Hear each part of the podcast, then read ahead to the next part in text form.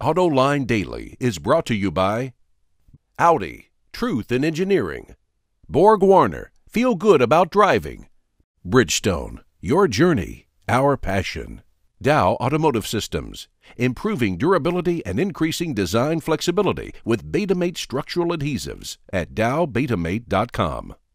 And by the 2013 Hyundai Sonata.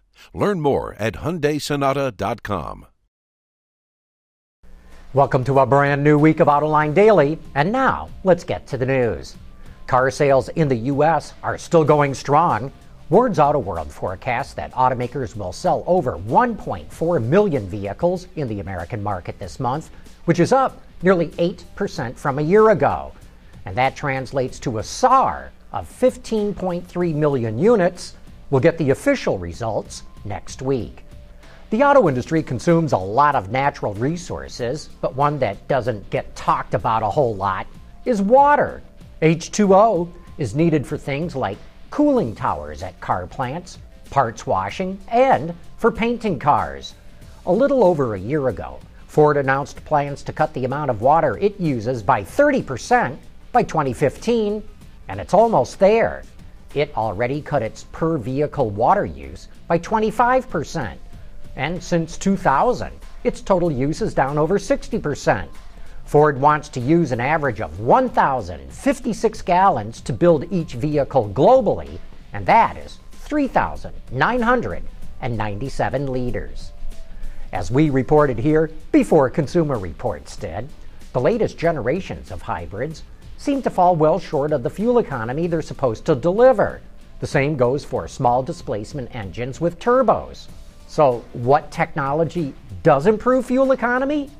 We've been saying that continuously variable transmissions deliver terrific real world fuel economy, and Consumer Reports agrees. It also adds direct fuel injection, conventional transmissions with more gears, and electric power steering. And when you combine these technologies together, cars get noticeably better fuel economy. One of the major drawbacks of using compressed natural gas fuel systems is the amount of room that the fuel tanks take up. Researchers at the U.S. Department of Energy's Pacific Northwest National Laboratory developed a new lightweight, space saving CNG fuel tank. They're made using superplastic forming technology along with friction stir welding, which fuses metal sheets together at specific points to form internal air chambers. The tanks can be made to fit under a vehicle. They weigh less than traditional cylinders and will cost under $1,500. And we've got a whole lot more about CNG coming up in the second part of the show. And as we said last week, after Mopar unveiled six concept mo- models at Moab, sometimes it comes out with a package based on one of those concepts. It looks like it could be a Ram pickup that might be able to take on Ford's SVT Raptor. Mopar says they need to do more research, but if it makes sense, they're going to do it. As some of you might have seen on our Autoline Twitter feed, Bobby Smith from the 1970s soul group The Spinners died last week. In addition to singing hits like Could It Be I'm Falling in Love, One of a Kind, Love Affair, and I'll Be Around, Mr. Smith, who grew up in Ferndale, Michigan, was also a lifelong car buff. In fact, he credits the way his friends customized their cars with chrome Cadillac hubcaps for giving him the inspiration to come up with the group's name, the Detroit Spinners, which they la- later shortened to the Spinners. In case you've never experienced Bobby Smith's singing or the group at its absolute peak, you can't go wrong with their classic 1972 album, simply called The Spinners. Coming up next, we're going to take a look at how the commercial truck fleets in the U.S. are getting real interested in natural gas and propane.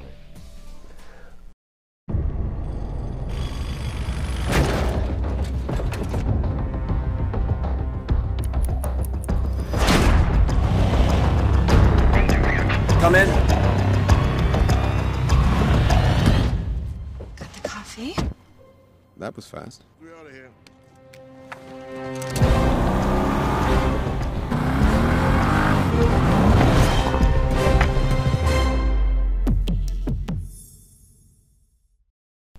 Commercial truck fleets in the United States are getting very interested in converting to natural gas or propane because prices are so low. Peterbilt, Kenworth, Freightliner, and Thomas Built Bus have all jumped into the market. International has a cost calculator on its website that shows how a Class 8 semi that runs on CNG can save over $150,000 over the life of the truck. Unfortunately, for now, LPG and CNG don't make a whole lot of sense for you and me. There simply are not enough fueling stations to accommodate us. But for truck fleets that run the same routes and return to the same yard every night, it makes a lot of sense. Today's natural gas prices are typically $1.50 a gallon equivalent cheaper than gasoline and $2 cheaper than diesel. Ford, General Motors, and Chrysler now all offer CNG or LPG trucks. Ford has 10 different models. It charges $325 to add harder valves and valve seats, but then a customer has to spend an additional $10,000 or so to add the tanks and the fuel system. However, for many fleets, which easily put 100,000 miles on a truck a year, the payback is only about two years. Ford says its sales of these vehicles, while still small, have shot up 350% since 2009. Natural gas and propane in gaseous form hold less energy than gasoline or diesel, but by using liquid natural gas or liquid propane, trucks can pack much more fuel into a tank. Also, new fuel injection systems inject the fuel into the engine in liquid form, not gaseous, providing similar power and drivability to gasoline or diesel. LPG has a 105 octane rating, CNG is at 130. So far, none of the OEMs are modifying their engines to take advantage of this octane boost, so there could be further efficiencies to come. And depending on the duty cycle, these trucks emit 20 to 30 percent fewer greenhouse gases. Outside the U.S., liquid propane, commonly called autogas, is the most popular. It's the third most common fuel in the world after gasoline and diesel. There are roughly 17 million vehicles running on LPG worldwide, mainly in Poland, Russia, South Korea, Turkey, and Europe. But fracking is an American innovation. This is where natural gas prices have fallen the most and are likely to stay under petroleum prices for decades to come. So the United States is likely to catch up quickly with the rest of the world because the savings are simply too big to ignore. Anyway, that's how I see it. And that wraps up today's report. Thanks for watching. We'll see you tomorrow.